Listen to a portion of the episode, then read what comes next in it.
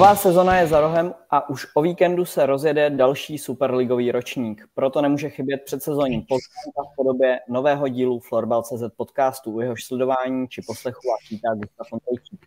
Mými hosty dnes budou v první části Tomáš Rambousek, florbalový novinář a komentátor. Tome, vítej. Ahoj, Gusto. A taky všichni. A Oliver Gold, sportovní redaktor Deníku, sportovní moderátor a bývalý superligový hráč. Dobrý večer všem posluchačům, ahoj kluci, zdravím všechny. Vykopnu to otázkou. Tome, jak se těšíš na novou sezonu? Výborný to bude, protože samozřejmě startujeme současně se startem mistrovství světa v rugby, což je největší událost roku. Předzápas tomu duelu Francie-Nový Zéland dělá zápas Tatran Bohemka, takže můžeme přepínat na Czech Florbal TV, na českou televizi a myslím si, že to bude fajn sportovní večer v pátek. No, já se samozřejmě těším taky po tom superfinále, které nám podruhé za sebou přineslo dramatickou koncovku. Letos naštěstí s trošku zajímavějším průběhem, i během těch 60 minut, tak byla ta letní pauzička, dovolený a trošku jsme si od toho florbalu odpočinuli a už se samozřejmě těším, mluvím asi za všechny, takže se všichni těšíme. Páteční předehrávka nebo úvod sezony na Tatranu. Důvod, proč jsem takhle oděn a oblečen, je jasný, protože jsem byl hrdě pozván na sedačku krásně do první řady po vzoru zámořské NBA, takže samozřejmě už ladím ideální outfit na páteční zápas, tak dneska jsem to zkusil ve vzoru svého bývalého klubu a uvidíme s čím tam na ruku v pátek. Každopádně těším se taky strašně moc a myslím si, že to bude zase nabitá sezona zajímavými okamžiky a zajímavými zápasy. Kolik stojí židlička v první řadě, Olivere? Tak pokud... Někdo jsem platí hrozný balík a ty to máš kolik? Samozřejmě jsou věci, které po domluvě se svým agentem nemůžu říkat nahlas, takže ale na webových stránkách určitě jsou nějaké ty cenové relace, takže myslím si, že nějak stojí okolo 400. Příští kolo jdu. Ale fakt, to je dost zajímavý. Pánové, ještě než půjdeme k Livesport Superlize a rozebereme si jednotlivé týmy a změny v týmech, tak mě ještě zajímá váš názor na nový formát Poháru mistrů, který se právě teďkon rozjíždí. Co na něj říkáte a jestli rovnou můžete připojit svůj pohled na to, jaké jsou vyhlídky českých týmů, tak klidně to můžeš odstartovat. Pohár mistrů, no bohužel promarněná příležitost, je to top 8 týmů, který se můžou potkat, bohužel naprosto nešťastně mediálně, organizačně uchopený mezinárodní federací, takže budeme jen doufat, že se to příští rok povede trošku líp, aby zápasy nešly proti sobě, aby to mělo trošičku lepší promo, aby si i kluby uvědomili, že prostě to dělají pro diváky a ne proto, aby to odehráli někdy o prázdninách, aby jim to nestřehalo do ligy šílený, jako prostě když se potká klasik se Stavretou nebo Falun s TPS, tak to prostě musí být zápas, který si prostě budou chtít kupovat televize. Jasně, ten problém není tak daleko, ale jo, je potřeba prostě tomu dát péči, aby ten florbal na takovýhle úrovni byl vidět a není to prostě jenom o tom to jenom odehrát. Co se týče českých klubů, myslím si, že naopak ty tomu péči dávají. Věřím tomu, že to teda by mělo projít do semifinále, Bohemka to bude mít těžší. Těším se na holky Vítkovic, který určitě můžou jít dál a můžou třeba hrát i v finále. Uvidíme, věřím českým týmům. A věřím tomu, že bude i narváno v českých halách. Tak co se týče toho hodnocení Champions Cupu jako takového, tak já samozřejmě připoju svůj komentář k Tomovi a postavím se za něj všema 10.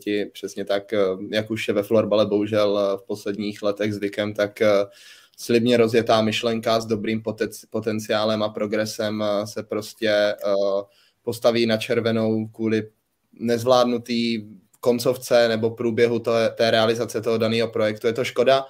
Je to škoda, taky mě překvapilo, že třeba zápas mezi Klasikem a Storvretou byl postavený na tom, že český florbal vydal jeden článek na web, 4 média napsali jeden článek a to je v podstatě všechno, co se tomu dělalo za promo. Já jsem čekal, že pokud tady máme Filipa Langra, což je mediálně a na sociálních sítích suverénně jako největší bomba, co se týče na propagaci jak malým dětem, mladým florbalistům, tak i lidem, kteří třeba do toho florbalu zasahují, proti Adamovi Hemerkovi vlastně i s Ondrou Němečkem, což je, nevím, co teda víc bychom měli promovat mimo českou soutěž, než tento zápas ještě v rámci takové florbalové ligy mistrů. Takže to jenom souzní s tím, co říkal Tom, že je to opět jako nezvládnutá akce, která měla potenciál, je to škoda, ale uvidíme, co se, nebo jak se ponaučí organizátoři a lidi zapojení do toho projektu v těch dalších letech.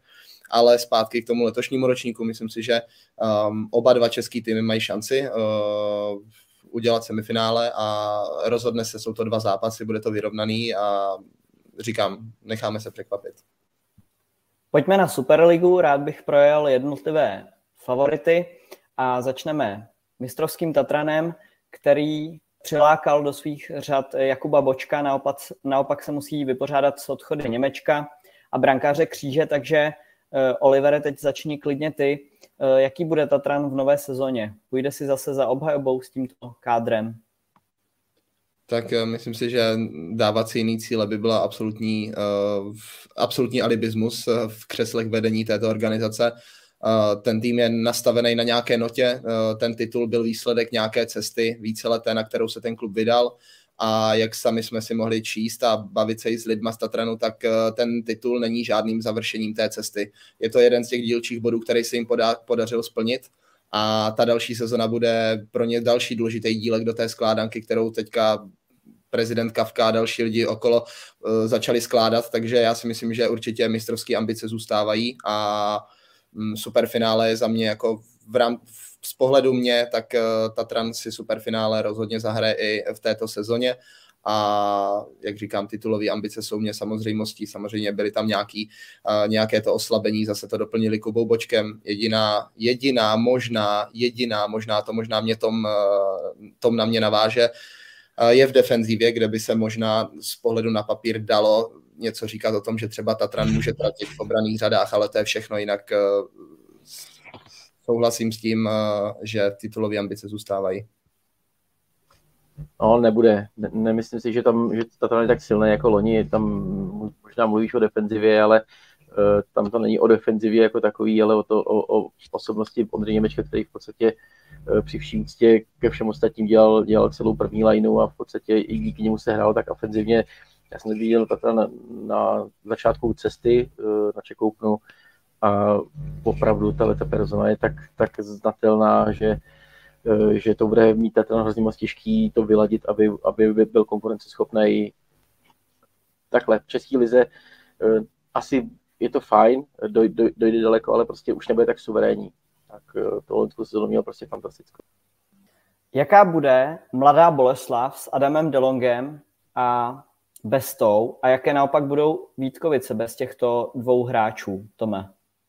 No, tak oproti Tatranu, který v podstatě opravdu ztratil jednu personu, tak tady sice máme odchod Adama Delonga a Jirky Besty, tak fakt si myslím, že ty Vítkovice, díky tomu, jak je to daleko víc týmově pojatý, tak oni to dokážou nahradit. Jo. Ten Tatran byl opravdu proti Vítkovicím tak tam byl tak dominantní hráč, ten Němeček, že to bude mít ten horší, Vítkovice to nahradějí, myslím si, že tam dobře zafunguje asi prostě ta chemie toho týmu, Dan Folta, Tomáš Martiník a tím nechci strážit jako práci Milana Fredricha a Zdeňka Stružního, který tam v té čerstvě, ale prostě Vítkovice jsou, myslím, schopný to postavit trošku na systém, víc na systém než na individuality, a může jim to fungovat trošku víc, takže nebojím se odchodu Delonga Besty, nejsem přesvědčený, že Adam Šmík bude tak viditelný, to bylo vidět na Čekoupnu, a bude muset hodně pracovat, jako bojovat o šanci, myslím si, že se tam spíš projeví nějaká ta kontinuita těch mladších kluků, kteří se tam daleko líp zapracují do sestavy. Podepisuju, podtrhuju, tam asi k tomu není víc co dodat. Mě třeba v rámci Tom se teďka víc zaměřil na Vítkovice, tak když já se třeba zase podívám do města automobilů, tak mě třeba zajímá, bude hodně zajímat v Mladé Boleslavi duo mladíků z Brna, který přišli do Boleslavy jako takovej letní produkt v rámci té letní přípravy. Myslím si, že ty přípravné duely odehráli velice, velice slušně a jsem zajímavý, jaký s něma má Boleslav plány. Myslím si, že tohle je dobrá cesta, kterou se dá vydávat v českém florbale. Fandím tomu a uvidíme takovej produkt, pokud se podaří vybudovat v tom smyslu, že oba kluci za 2-3 roky budou stavit základ superligového týmu, tak proč ne? Bude to zajímavý a za mě ne příběh týmu, to rozhodně ne, ale určitě zajímavá věc, kterou fanoušci florbalu a lidi, kteří do toho nějakým způsobem koukají a vidí, tak určitě věc, která se bude dát sledovat. Ale když si u Bolky, tak já to navážu rovnou, ať to urychlíme. Boleslav, já bych hrozně rád viděl Boleslav hrát ofenzivně než v loňském roce nebo v posledních sezonách, protože tam si myslím, že byl hrozně viditelný nějaký strach z toho, že si něco nemusí povíst, proto to bylo hodně zavřený, hodně takový sázka na jistotu a teď je tam Jonas Náva, uvidíme, jak to nechá rozhýbat. Ten florbal Bolky mohl mít parametry, když tam byl Adam Hemerka, který umí hrát nahoru dolů. Teď on sice odešel, ale myslím si, že prostě tam asi přijde trošičku jiná filozofie trenérská a věřím tomu, že Boleslav by mohl začít hrát trošku atraktivnější florbal než v loňské sezóně. O tom, že bude mít ambice, nepochybujeme. Pojďme na Bohemians.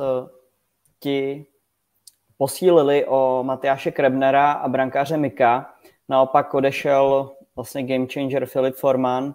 Kariéru na superligové úrovni ukončil Čihák, tak jaká bude Bohemka? Bude opět promlouvat do těch závěrečných bojů v playoff a bude i letos patřit do top 4, Olivere?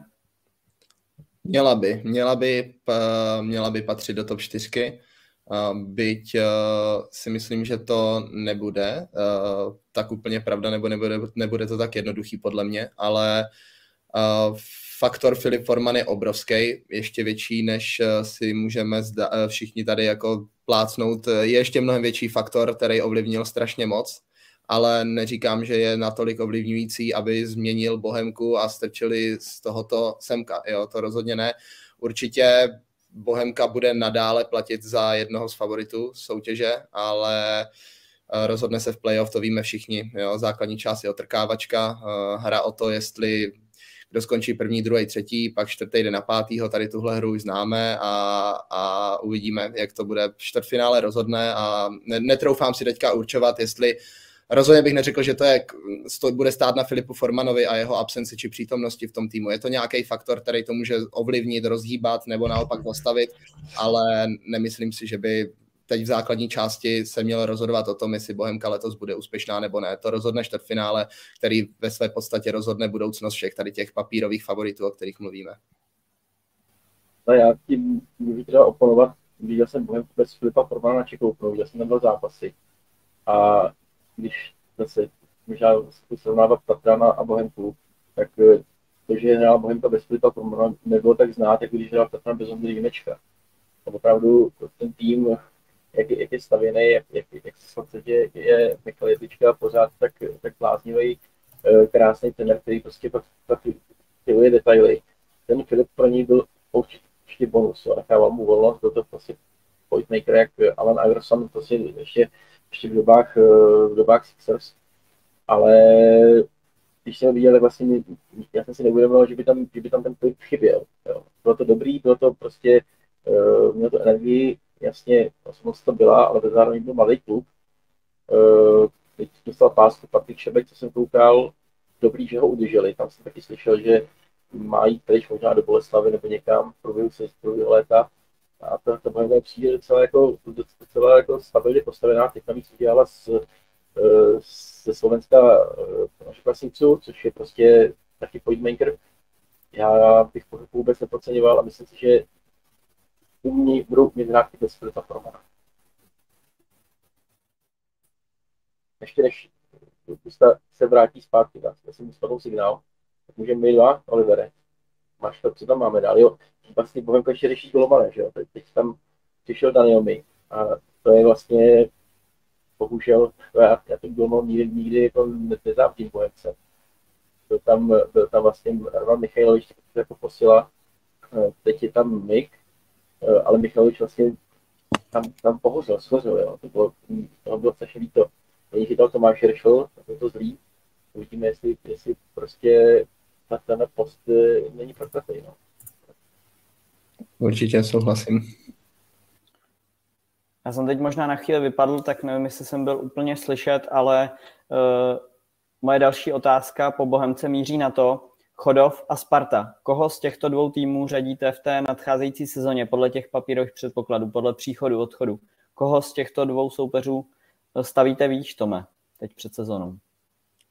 No, já vždycky dám na ukázanou. Já jsem bohužel, musím říct, že jsem ani jeden tým neviděl ve hře, protože Chodov hrál, tuším, nevím, jak škoupnou, Sparta ho nehrála ani vlastně ten pohár Mladý Boleslav, když si to představovala, kterou jsem neviděl taky, když to řeknu na jména, tak na Chodově mě baví, že přitáhne prostě Milana Tichýho, což je úplně podobný typ, jako je Jirka Bauer, a vlastně mají vlastně ve dvou lineách velice podobný prostě takový powerbacky. Sparta, já si to nebudu představit, co tam teď bude, protože ty kluci, kteří se vrátili, jsou relativně takový, jako, to řekl bych, že politicky znám, že to nejsou, že to jsou křivý standardní florbalisti, když s obrovskou kvalitou, ale prostě Martin Pražan, ač je prostě Karzen, tak to není klub, který prostě bude rozhodovat zápasy.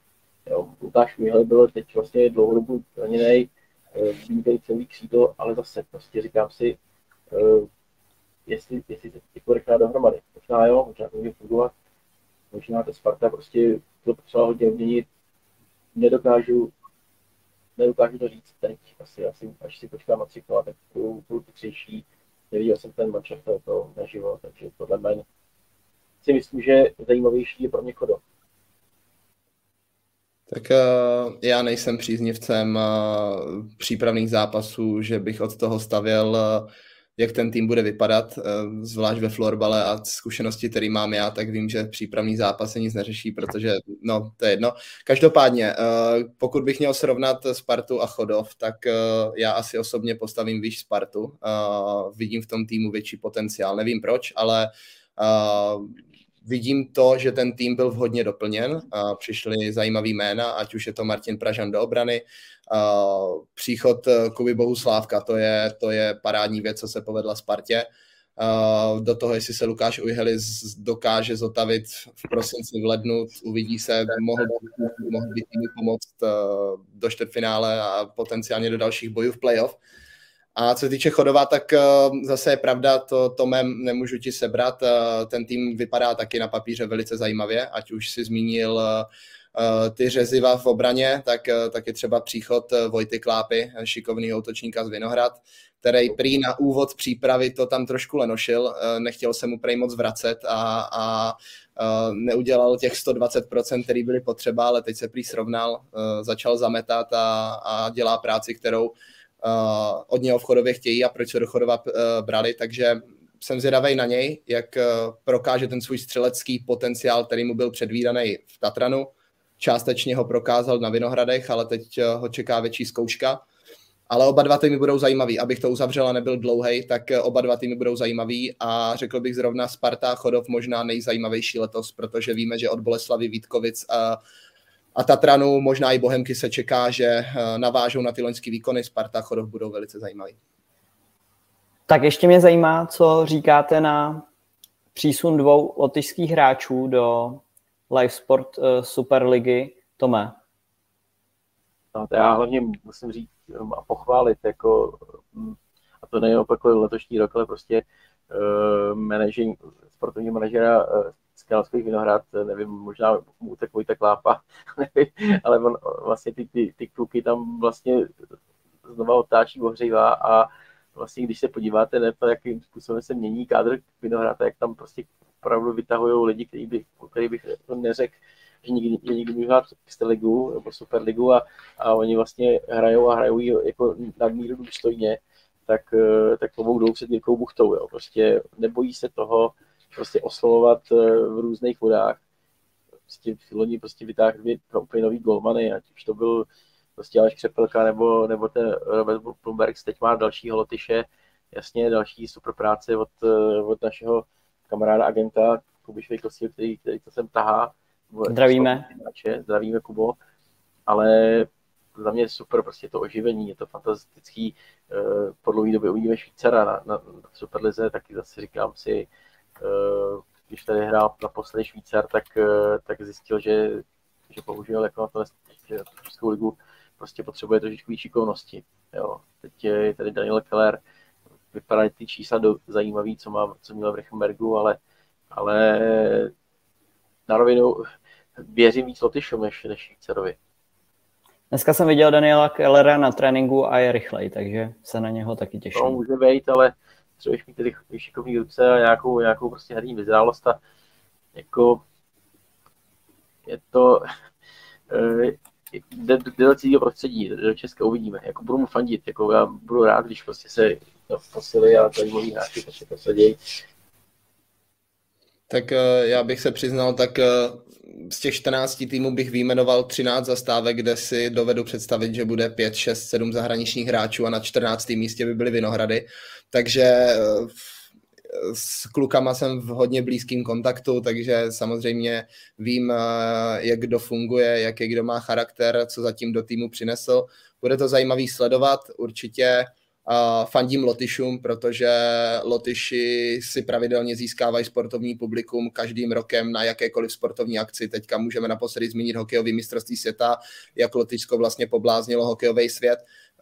Jsou to strašně charismatičtí a bojovní lidi, takže já jim strašně fandím, aby se jim tady dařilo. Švýcar Keller pro mě velká neznámá, samozřejmě nějaký čísla jsem taky viděl, ale čísla jsou dneska nepříliš tak úplně jako důležitý, když se člověk přesouvá přes Evropu za jiným florbalovým angažmá. Bude to zajímavý sledovat. Co jsem teda vyskautoval já, tak jsem zjistil, že Vinohrady jdou s takovou tajnou taktikou na soupeře a to, že v přesilové hře budou zejména zahraniční jména, takže to bude určitě zajímavý sledovat. Pokud se poskládá Australsko, Švýcarsko, Lotyšska, už tam chybí jenom nějaký Slovák, ale tak Jirka Buchta podle mě má ještě dost času, aby tam něco přitáhli od Čoboláku vedle, ale uvidíme, vypadá to, Vinohrady vypadají zajímavě. Ten tým je zase novej, je zase obměněný a je mladý.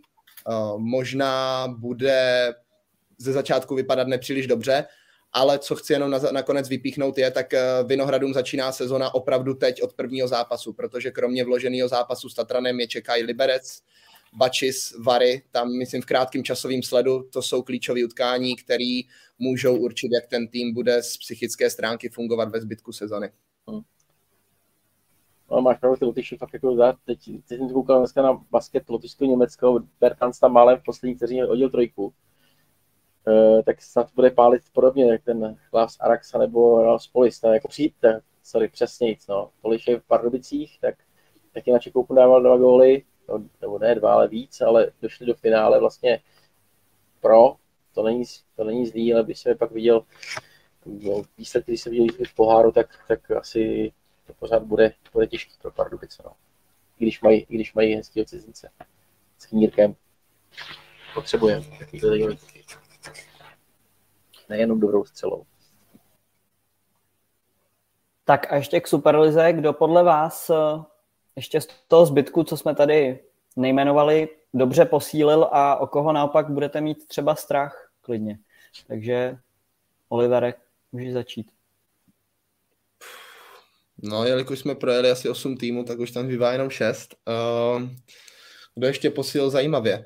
No, v podstatě, abych byl upřímný, tak úplně nevím, co se dělo třeba v Ostravě, v FBC. Liberec, vím, že tam jsem zvědavej na Máru Korycha v Liberci. Takhle, spíš se asi přesunu k té otázce, než abych tady ze mě se stal florbalový neznalec, tak se přesunu k tomu, o koho mám obavy, tak velké obavy mám o trio Česká Lípa, Pardubice a Bačis. A jestli mě kdokoliv z nich příjemně překvapí a vystřelí nahoru, budu jenom rád.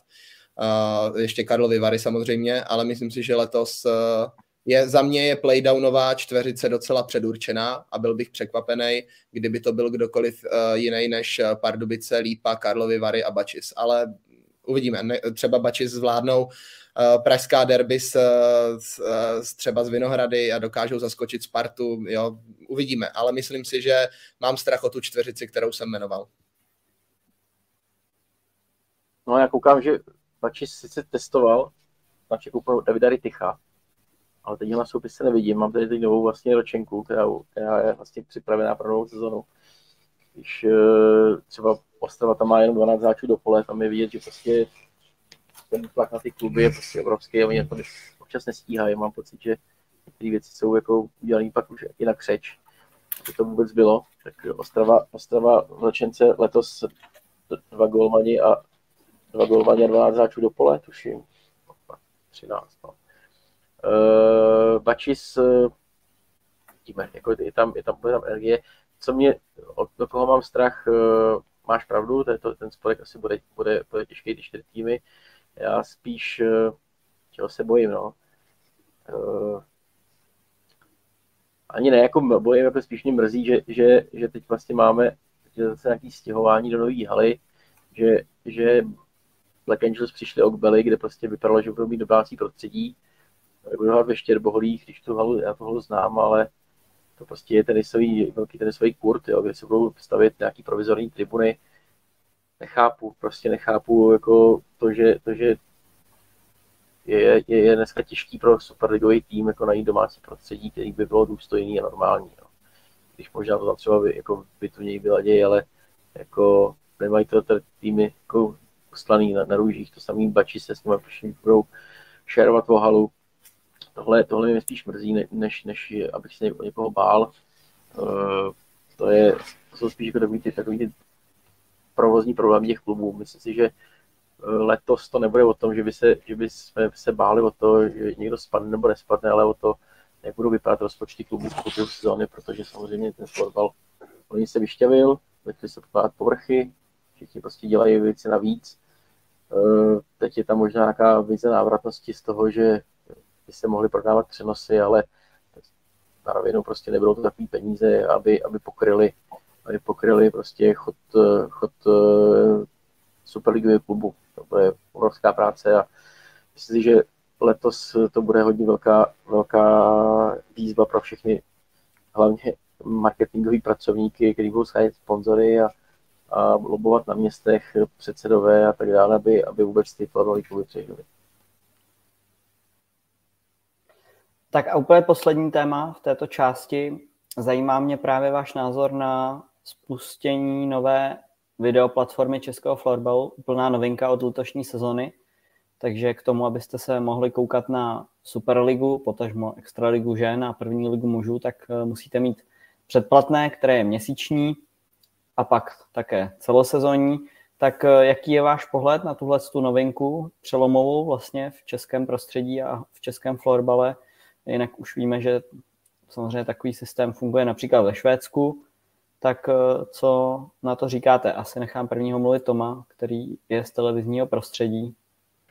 Těžký téma, hrozně těžký téma. Já řeknu, asi na samostatný podcast.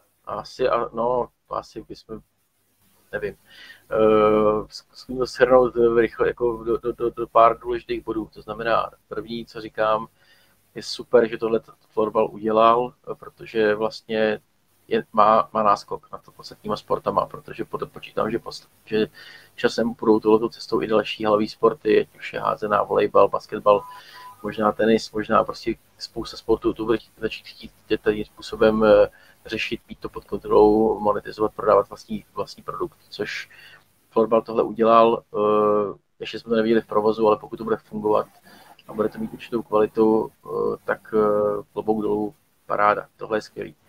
Věc B, pak je samozřejmě nějaká ta obchodní politika. Já se trošku bojím, že vzhledem k tomu, že florbal najednou nebude free, tak ztratí trošku podporu, nebo takový ten zájem lidí. Viděli jsme loňský přenosy, prostě na playoff koukalo prostě třeba až 10 000 lidí, nebo derby s Tatranou ze Spartou, když byli, tak prostě to bylo 7-8 tisíc prostě live. Tohle už nebude, takže ten florbal nebude tak viditelný. Myslím, že pak bude daleko větší tlak a bude potřeba to byl tak na práci, aby to bylo, potom bylo vidět dál jiným způsobem, to znamená, aby dobře vznikaly a rychle vznikaly highlighty, aby ty highlighty byly prostě dělaný precizně u mě, aby to nebylo prostě jenom, že to se stříháš, ale aby prostě, když ty si řekl, wow, to je super. No já jsem tady do té problematiky asi nebyl úplně nějak vložený ve velkým, samozřejmě jsem to četl, viděl jsem tu nastavenou cenovou relaci, kterou vyslal vedení Českého florbalu, nebo ta pověřená složka organizačního týmu. Mě zajímá, já teda omlouvám se, zeptám se vás, jo, ať tam, ale tak si to debata, doufám, že to není na škodu. Já zaplatím teda 200 korun, nebo zaplatím nějaký ten obnos peněz a dostanu úplně stejný přenos, jaký byl v loňské sezóně. 200 korun měsíčně, 199 a 1799 je na celý rok, tuším. A vlastně jako dostaneš, ale příklad platí od nové sezóny, že všechny přenosy musí být komentované. V minulé sezóně to tuším byly 2/3 domácích zápasů komentovaných. Teď už je povinnost Superlize mít všechny komentované. Takže to je možná jedna z těch změn. A pak ohledně těch kamer tam nevím, jestli Tome, jestli tam je nějaký... No tak to je přesně ono, že jako asi standard je teď asi možná jedna kamera, jako nebudu se nalhávat, jako úplně to dělají Švédi a dělají z toho nejlepší ligu světa, jo. Když jako samozřejmě pláčem, ale chce to péči, ale právě přesně proto, když ten klub prostě nabídne super přenos na 3 kamery s nějakým třeba předzápasovým studiem, tak proč by si tohle neměl jako nalákat tím diváky, jo. To si myslím, že právě tam je ta věc. Když udělám takovýhle wow přenos, tak já bych za to chtěl inkasovat, nebo aspoň mít daleko větší šanci prostě si na ty peníze šáhnout. Když jsem koukal dneska Jens Milleson, což je vlastně jeden z florbalových insiderů a statistiků, tak ve Švédsku vydal teď porovnání cen florbalových přenosů na celou sezonu.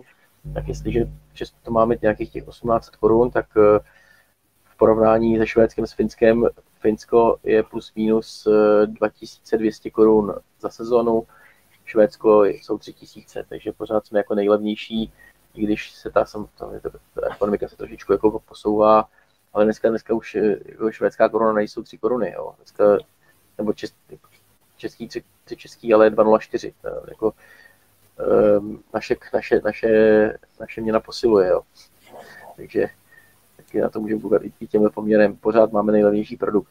Ale samozřejmě, neříkám, že to je levný. Já bych si asi rozmýšlel, jestli to koupím.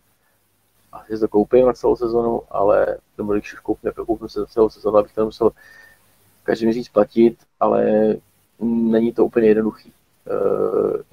A takhle, ještě je tam B, v podstatě veškeré ty částky, které vlastně florbal generuje, tak generuje z vlastní členské základny. Málo kdo si to koupí mimo členskou základnu. Takže florbal v podstatě opravdu dneska ty svý členy vysává na všem. Jo. Jsou členské příspěvky, licenční poplatky a tak dále. A teď je tady další prostě produkt.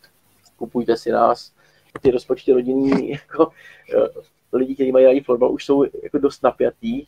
Florbal jako už dneska dávno není levný sport. A teď je tady další prostě produkt. Já jenom to zakončím, mně to jenom prostě přijde kontraproduktivní, třeba když vím, jaký je marketingový tým Tatranu, se kterýma úzce spolupracuju a jsem jako v každotýdenním kontaktu a vím, jaký dělají plány a jak jim na tom produktu Tatranu záleží, takže si třeba dovedu představit, beru si teď do pusy jenom ten Tatran, jo, ale týká se to všech dalších týmů, kteří třeba to chtěli využít s nějakým progresem, třeba mít vlastní předzápasový studio, jo, nebo tam zvát třeba osobnosti toho klubu, jo, na nějaký, prostě napojit to na nějaký třeba svůj program a svý aktivity a přesně tak. A pak to srovnám s přenosem v České Lípě, kde pinknou kameru někde tam nahoru nad střídačky, jeden Jouda z Kauflandu tam bude něco hlásit 60 minut, jo, a půjde a dostane stejný prachy z poplatku, jo, jako Tatran, který třeba by se na tom reálně vydřel, jo, nebo Vítkovice, Boleslav a tohle, to není za mě fér, jako, nebo ztrácí to logiku totálně. Jako. Já myslím, že jako to se možná, jako, tak tam asi bude, já navazuju na tvoji vizi, jakoby navazuju na to, co jsi řekl, nevím, jestli to tak je, tak to ztrácí. Myslím si, že tak opravdu je, že to prostě aktuálně jde do jedné pokladny a samozřejmě z ní sebe rozdělovat. Asi tam budou nějaký prostě motivační bonusy, ale já bych tam jako daleko radši viděl nějakou přímou úměru. Prostě máme určitý, pokud něco prostě vydělá, jako kouká na nás tolik lidí, tak prostě díky tomu máme takovýhle prostě příjmy. A samozřejmě dá se to samozřejmě i napojit, ale to už je věc lidí, kteří o tom mají rozhodovat a dělat ty věci, jo? Napojit to na různé soutěže o lístky na superfinále, o nějaký, sponzorem je Holba, tak o nějaký piva, jo? Prostě nalákat ty lidi, že ten stream, kupování ten měsíční toho streamu jim bude dávat smysl, zkrátka zapojit ty lidi trošku víc, jak říkám, naprosto chápu lidi, kteří si rozmyslí, jestli si to budou platit. Takhle to jako uzavřu a nebudu, jestli si to pak někdo pustí a zase na mě bude kydat špínu, že jsem něco řekl, tak já radši už tomu nebudu nic říkat, ale myslím si, že jste oba dva pochopili, co jsem tím chtěl říct a jenom je to škoda. Zase první tvoje věta tady v podcastu, Champions Cup, nešťastně uchopený produkt, takhle já mám podobný názor tady na tohle. Byť chápu tu myšlenku, určitě to dává smysl, má to nějakou vizi, ale třeba se to posune, objasní se to a já budu za blbce. Byl bych rád za blbce, ale myslím si, že ne. Já bych to dal šanci, já si myslím, že jako placený přenosy prostě jsou dneska jako trend, vidíš, jako my tady zlížíme prostě ke světu MMA, Octagonu, jasně nemůžeme se rovnat, ta show je udělána úplně jinak, ale podívejte se na Octagon, prostě je to celý dělaný přes pay-per-view, prostě nenaladíte v žádný televizi.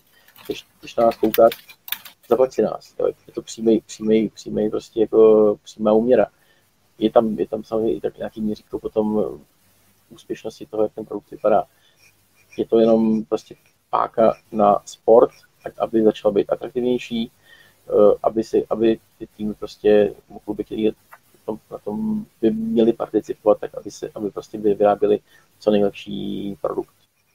Jo, souhlasím, rozhodně jsem tím nechtěl poplivat plán českého florbalu, je to dobře a já naprosto souhlasím, že placený přenosy jsou dneska běžná věc a mělo by to být, jenom jsme spolu hodnotili tu stránku toho, jestli ten obnos a nějaké další ty větve, které plynou z toho kola dál, jestli to má to rozvětvení, tak jestli dávají smysl, to je všechno, na co jsem já narážel. Uvidíme. Já myslím, že to, co teď odstartovalo, asi není úplně finální verze. Mm-hmm. A musí to sednout. Každá věc na začátku má nějakou vizi a potom se s ní musí přizpůsobit hlavně zákazníkovi, který je nejdůležitější. Přesně tak, uvidíme. Tomáš Rambousek a Oliver Gold byli hosty první části předsezonního Florbal.cz podcastu. Já vám, pánové, děkuji za váš čas. Oliver, kdo bude mistr? Tatran. Mm-hmm. Já tomu nevěřím, když jako bych to tam rád viděl, ale... Tak Vinohrady. Dám to na Bohemku. Mějte se krásně, ahoj, naschle.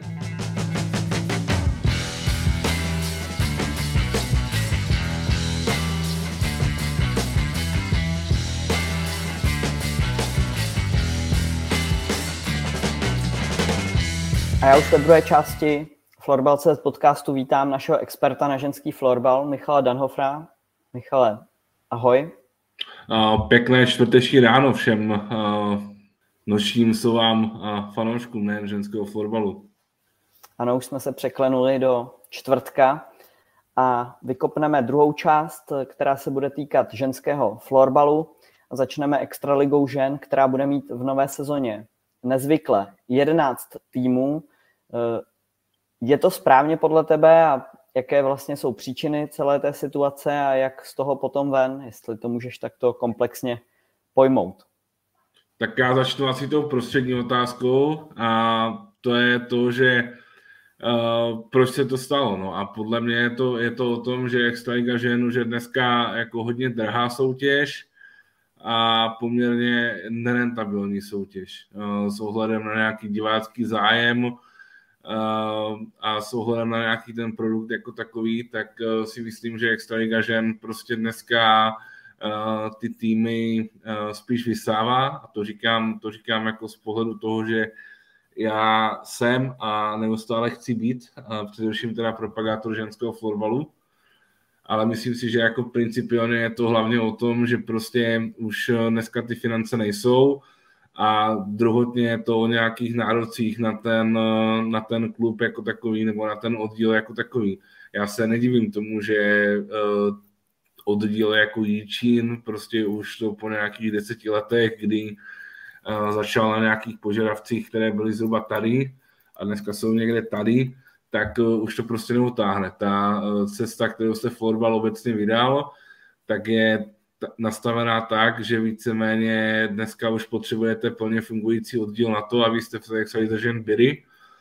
A je to tak, že vlastně to postupně podle mě vykořistí ty malé týmy a už teď se to prostě projevilo.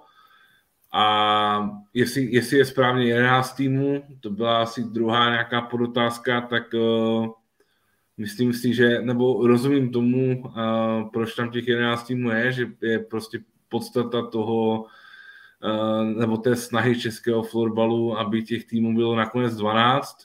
Já si teda myslím, že by bylo dobré těch týmů mít třeba 8 a prostě koncentrovat kvalitu.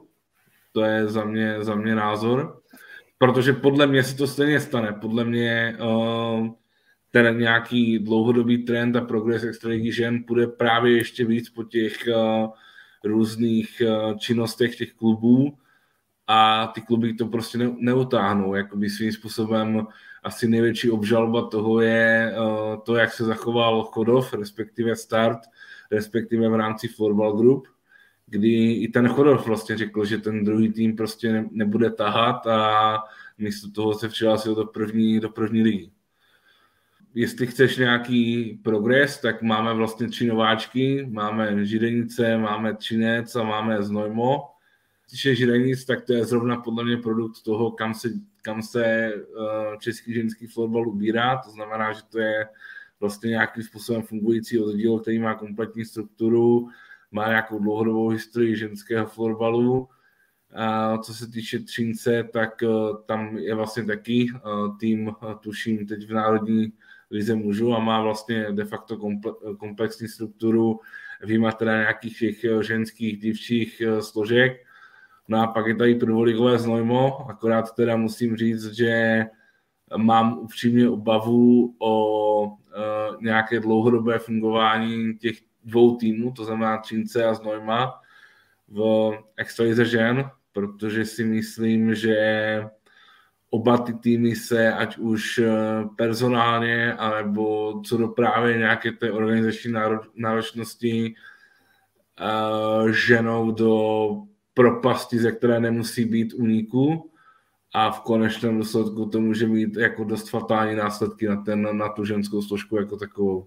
Byť samozřejmě oběma tím týmům jako přeju, ať se s tím popasují a ať jsou úspěšní. To jsem říkal vlastně už, že o mužský superlize, tak to asi ženská superlize to možná předběhla, už rok dopředu to ukázala, vlastně dneska vidíme, že opravdu ty parametry toho už jsou dneska trochu dál a vlastně tam je v republice jenom 11 týmů, který vlastně jsou schopni splnit ty podmínky a teď nemluvíme o kvalitě kádru, jo? Takže je to hlavně o té organizační větvi, struktuře a financích, které na to dostanete a troufete si tu ligu vůbec hrát. Nebo jako, jsem rád, že prostě jsou ještě ambiciozní týmy, kteří to chtějí zkusit. Uvidíme, jak se jim povede, ale samozřejmě ty pak se budou rozvíjet i ty výkonnostní nůžky. Vítkovice jsou dneska naprosto odskočený. Uvidíme, jestli budou mít ty takovou smrtu i po loňském roce, ale ten spolek prostě bude těžko jako konkurenceschopný. Změny v elitních týmech, Míčo, k čemu povedou? Myslíš si, že se zopakuje ta předešlá top 4 zase? Myslím si, že jo. Myslím si, že pořád ta top 4 zůstane, to znamená, bude tam dvojnásobné zastoupení z Ostravy, Vítkovice, FBC Ostrava, bude tam Tatran a bude tam Chodov, to znamená dvojnásobné zastoupení z Prahy, ale myslím si, že jak Bulldogs, tak Olomouc budou pravidelně zlobit ty 4 týmy a myslím si, že už ten otevírací zápas extraligy žen mezi FBCčkem a Bulldogs ukáže, že tyhle dva týmy budou schopné, podle mě, budou oproti těm minulým sezónám, tak budou schopné bodovat proti těm týmům. A myslím si, že určitě minimálně 2x až 3x se dočkáme toho, že v rámci těch zápasů top 4 a právě ty týmy na 5. a 6. místě, to si myslím, že budou teda Bulldogs a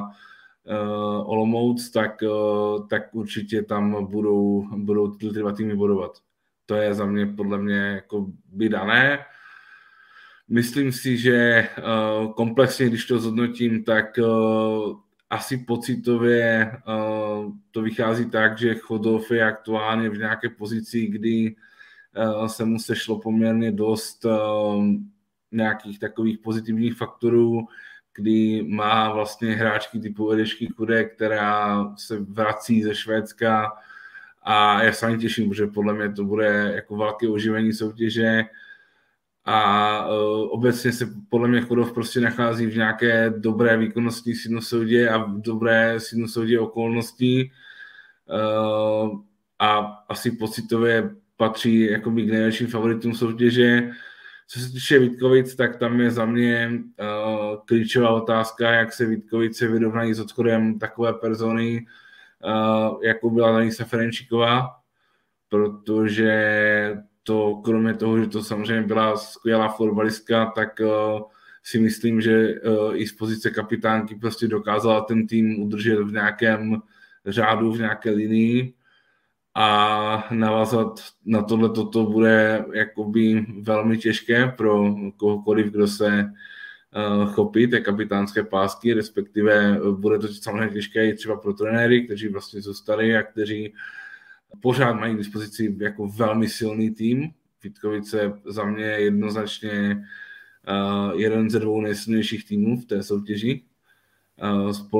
Společně s Chodovem, aspoň tak to vnímám. Na 3. místě vnímám FBC Ostrava, na 4. vnímám Tatran a co se týče FBCčka, tak FBCčko zase myslím si bude těžit z toho, že zůstalo relativně pohromadě, byť třeba Laura Chupeková se vrací do Kyseckého Nového Města a myslím si, že tam pořád bude nějaká síla, byť to léto v FBCčku bylo poměrně turbulentní.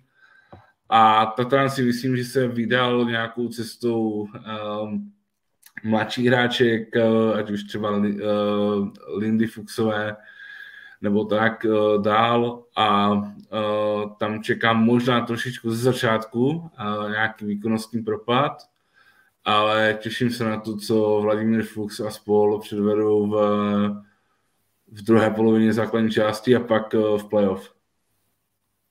Má obrovský přehled ten kluk, jo, ale není nikdo lepší, kdo by ženský fotbal znal než Michal, ale jo, je to tak shrnutý, je samozřejmě jako baví to, že to znát taky, že i ta extraligáči, třeba o ní máme občas jako nižší mínění, že kvalitativně prostě tam chybí třeba další 3-4 týmy, kteří by tomu dodali trošku atmosféru a trošku jiskření, tak pořád generuje jako skvělý hráčky.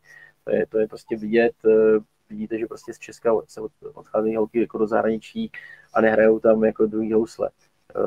Ze Švýcarsku prostě vládnem, tam máme prostě snajperky, tady prostě ve Švédsku prostě jsme měli loni tuším 5 holek a jsou tam další, když přišla Lenka Remešová ze Židenic do Téby, byla prostě 3. nejlepší golmanka celý SSL, takže ta liga prostě generuje opravdu velmi dobrý hráčky, je to i prací v klubech.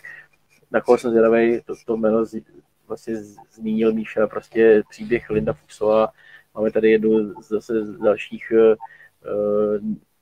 hráč nebo florbalistů a florbalistů druhé generace, protože Vládě Fuchs, prostě to je legenda, ikona florbalová a dneska vlastně povede svoji dceru. Dřív spolu byli v Black Angels, teď Tatran, takže vrací se zpátky tam, kde vyrůstal a tenhle příběh mě prostě docela baví. Michale, co reprezentace? Proběhlo EFTčko v Ústí nad Labem, takže jaké jsou tvoje dojmy a co od reprezentace nadále očekávat, jestli to můžeš shrnout? No, tak samozřejmě EFTčko v Ústí nad Labem, kromě toho, že teda se odehrál v netradičním prostředí v Ústí nad Labem, tak přineslo i poměrně netradiční výsledky. Za mě, co je určitě pozitivní, je to, jakým způsobem se česká ženská reprezentace prezentovala herně. A právě co do té agresivity, co do nějaké chutí hrát, co do nějaké kontroly balonku a tak dále. Skutečně těch herních aspektů, které jako byly pozitivní, tak těch bylo opravdu hodně. Na druhou stranu ukázalo se to, co zmiňoval Lukáš Procházka, že dneska už fakt je to málo kdy, ale je to tak, že se dneska už fakt může porazit každý s každým, což konec konců ukázaly Švýcarky. A já tady zmíním určitou věc, která je tak trošku typická pro švýcarský ženský florbal, že ty holky ve Švýcarsku mají obrovský overperformance a obrovský posun v rámci posledních třeba 6 měsíců před tím turnajem, před tím závěrečným mistrovstvím světa. Takže já bych určitě zůstával nohama na zemi s tím, že se povedlo porazit poprvé Švédky, povedlo se porazit Švýcarky. Myslím si, že třeba ten výkon proti Finsku za mě nebyl úplně tak kvalitní, jak se prezentuje. Ale každopádně bych tady zůstal nohou na zemi, protože se ukázalo, že i ty Švýcarky za mě, a já si stojím za tím, co jsem napsal, hrají nad plán trošičku za mě, hrají o poměrně dost líp, než já bych třeba čekal. A v tomhle tomu souhlasím s Lukášem Procházkou, že prostě není pravda, že nějakým způsobem výrazně zaostávají. A právě tady bych chtěl pochválit realizační tým reprezentace žen, protože je vidět, s jak obrovskou pokorou a s jak obrovským respektem oni přistupují k těm výsledkům. Jo? Že prostě byť florbal je třeba postavený hodně marketingově a občas prostě prodává i trošku převařenou vodu, tak na Lukáši Procházkovi a obecně i na těch hráčkách je prostě vidět, že oni si toho výsledku váží, nebo těch výsledků, že si váží, ale současně taky zůstávají nohama na zemi, protože skutečně ta špička, která vlastně, nebo mezi kterou se podle mě bude rozhodovat, protože jak Slovensko, tak Polsko podle mě jako nedocvaknou úplně ty týmy, tak prostě je vyrovnaná a připomeňme si, že v těch klíčových zápasech myslím, že se tady jde o jeden zápas a to prostě není série, tam se může stát cokoliv a zrovna třeba ty Švýcarky ukázali, že ten jejich overperformance může být jako hodně zajímavý v rámci toho šampionátu. Já jsem národák viděl, Michale, a asi těžký na tebe navazovat, protože to shrnul hezky. Co mě jako potěšilo spíš jedna věc, že opravdu dneska když jsem zapal ze Švédskem, jsme dokázali hrát jako hodně aktivně, vytaženě. Dřív jsem to svávím fakt jako leta zpět, jo, a dekáda, tak prostě ten český fotbal byl zatažený, spíše čekal na nějakou chybu a pak chodili jsme do kontru. Dneska prostě ten tým je schopný hrát opravdu celoplošný pressing, ty nejlepší švédský hráčky prostě napravdu na jejich bránou a vlastně přijde nám to normální, což je skvělý. Tenhle progres prostě byl potřeba, aby my jsme ztratili ostych vůbec hrát s těma týmama, ať už je to Švédsko nebo Finsko. Na Švýcarsku, jak říkáš, mám, protože jsme měli porážet teď už i pravidelně jít. Trošku se bojím, že je tam jako větší díra v tom dalším světě, na rozdíl od chlapů, kdy trošku rostou možná Lotyšsko, doufám, že to je už něco, tak ten ženský svět je opravdu oddělený úplně Švédsko, Finsko, pak možná my, pak Švýcarsko, pak dlouho nikdo. To tam prostě vidím, bohužel. A asi nám to potvrdí myslíte, takže to takhle prostě bude. No. Úplně na závěr, Champions Cup také mezi ženami změnil formát, takže Michale, co nám můžeš říct o té ženské části poháru mistrů? Tak já budu odvážný a odpadím to tím, že očekávám, že do semifinále postoupí oba ostravské týmy, to znamená jak FBC Ostrava přes Kloten, tak Vítkovice přes Cuk, protože co se týče Ostravy, tak tam si myslím, že byť za Kloten bude hrát vlastně alternující kapitánka ne švýcarské, ale švédské ženské reprezentace Ida Sundberg, tak Kloten podle mě šel výkonnostně dolů i co do kádru a FBCčko má dneska lepší kádr za mě. A co se týče Vítkovic, tak úplně upřímně, když mám zhodnotit Vítkovice a Cuk, tak se vším respektem k tomu, co na přestupovém trhu převedl Cuk, a kdy přivedl Martinu Řepkovou, přivedl Koriny Tyman, má v kádru Daní Suratajovou, Ivanu Šupákovou, tak je to tak, že za mě Vítkovice jsou lepší tým z pohledu týmu. To znamená z pohledu těch 20 hráček, které v konečném důsledku budou hrát ten zápas. A už zápasy na Czech Open ukázaly, co je největší problém Cugu.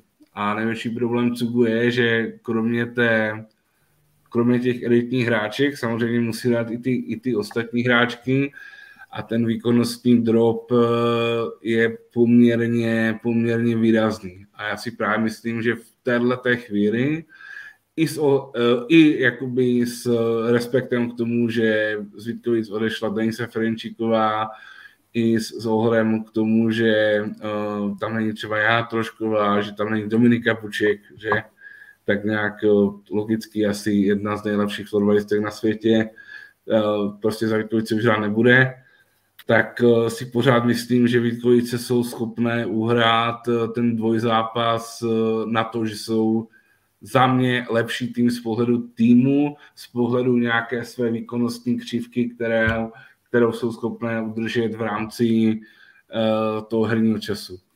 To si myslím, že je klíč k vítězství Vítkovic. A bude to těžké. Řeknu, že FBC Ostrava za mě ten postup je tak 80-20 proti Klotenu, tam jako skutečně by bylo hodně překvapený, kdyby Kloten postoupil, byť si myslím, že tak stejně jako třeba pro Vítkovice je ten dvojzápasový systém aktuálně lepší, tak je lepší i pro Kloten, protože prostě na nějakou víceméně náhodu ten Kloten je třeba podle mě asi možná schopný uhrát to jedno vítězství. A řeknu, že Vítkovice Cuk je tak 60-40 pro Vítkovice. Protože podle mě jako Vítkovice jsou pořád silný tým. Já očekávám, že ta trojice Vítkovice, Chodov a FBC Ostrava se s velkým vypětím popere o titul. A hodně se na to těším, protože si myslím, že jakoby tak, jak je teďka rozestavená extraliga žen, tak je to třeba je založeno na jednu jako z nejzajímavějších sezon. A fakt jako těším se na to, co ty české ženské týmy předvedou v Champions Cupu. Chtěl bych na to pozvat rozhodně diváky, protože si myslím, že ať už přijete na ten první zápas v rámci FBC Ostrava, i s tím, že se de facto vlastně hraje jenom o nějaké zajišťovací vítězství, tak stejně tak samo můžete přijít na Dubinu a vlastně uvidíte ten rozhodující zápas. A myslím si, že prostě oba dva ty české týmy jsou jednoznačně schopné, ty švýcarské jsou prostě porazit. A že to fakt může být jako pořádný rock'n'roll. Že to fakt ty lidi může bavit a že to může být reklama na český ženský florbal. Strašně bych si to přál, aby to tak bylo, aby to byla reklama na český ženský florbal a aby se ty týmy dostaly do semifinále Champions Cupu proti švédským týmům. Protože si myslím, že i tam to pak může být jako hodně zajímavé. Ale samozřejmě to už jako předbíháme a můžeme se o tom povědět třeba za 2 týdny. Michal, já teď navážu, já myslím, že první kolo je povinnost pro český týmy, naopak počítám, že prostě poslední věci asi tuším zavřel. To, co je podstatní, je, aby se odehrálo teď pak v tom finálovém souboji, že aby jsme potkali Švédsko, Finsko a aby prostě byly haly vyprodané v Ostravě, aby si třeba Vítkovice pronajeli nějakou hezčí halu a pozvali tam prostě plný dům, tak na to vidím. To je všechno. Jako vždy je vyčerpávající souhrn od Michala Danhofra, co se týče ženského florbalu, a dnes na naší druhou část zůstal mezi námi i Tomáš Rambousek, takže já vám, pánové, oběma děkuju i za druhou část tohoto nočního podcastu. Díky moc a loučím se. Mějte hezkou noc a hezkou sezonu. Já ještě jednou popřeju dobré ráno všem fanouškům a faninkám ženského florbalu a skutečně bych je všechny chtěl pozvat na tu sezónu, ať už na extraligové zápasy, nebo na šampionském, nebo na pohár, protože si myslím, že to fakt bude neskutečně kvalitní sezóna v rámci českého ženského florbalu. A byl bych strašně rád, kdyby si třeba nekoupili to předplatné přenosu, a které mi třeba o sobě trhá srdce. Já si myslím, že extraliga žen by neměla být za paywallem a kdyby začali chodit ve větším počtu na halu, tak by to podle mě bylo super. To je takové moje poselství do té sezóny. Pánové, mějte se. Já ještě jednou děkuju. Všechny díly Florbal.cz podcastu najdete na Spotify, na SoundCloud, na Apple podcastech a u nějakého dalšího dílu zase naslyšenou. Nashledanou.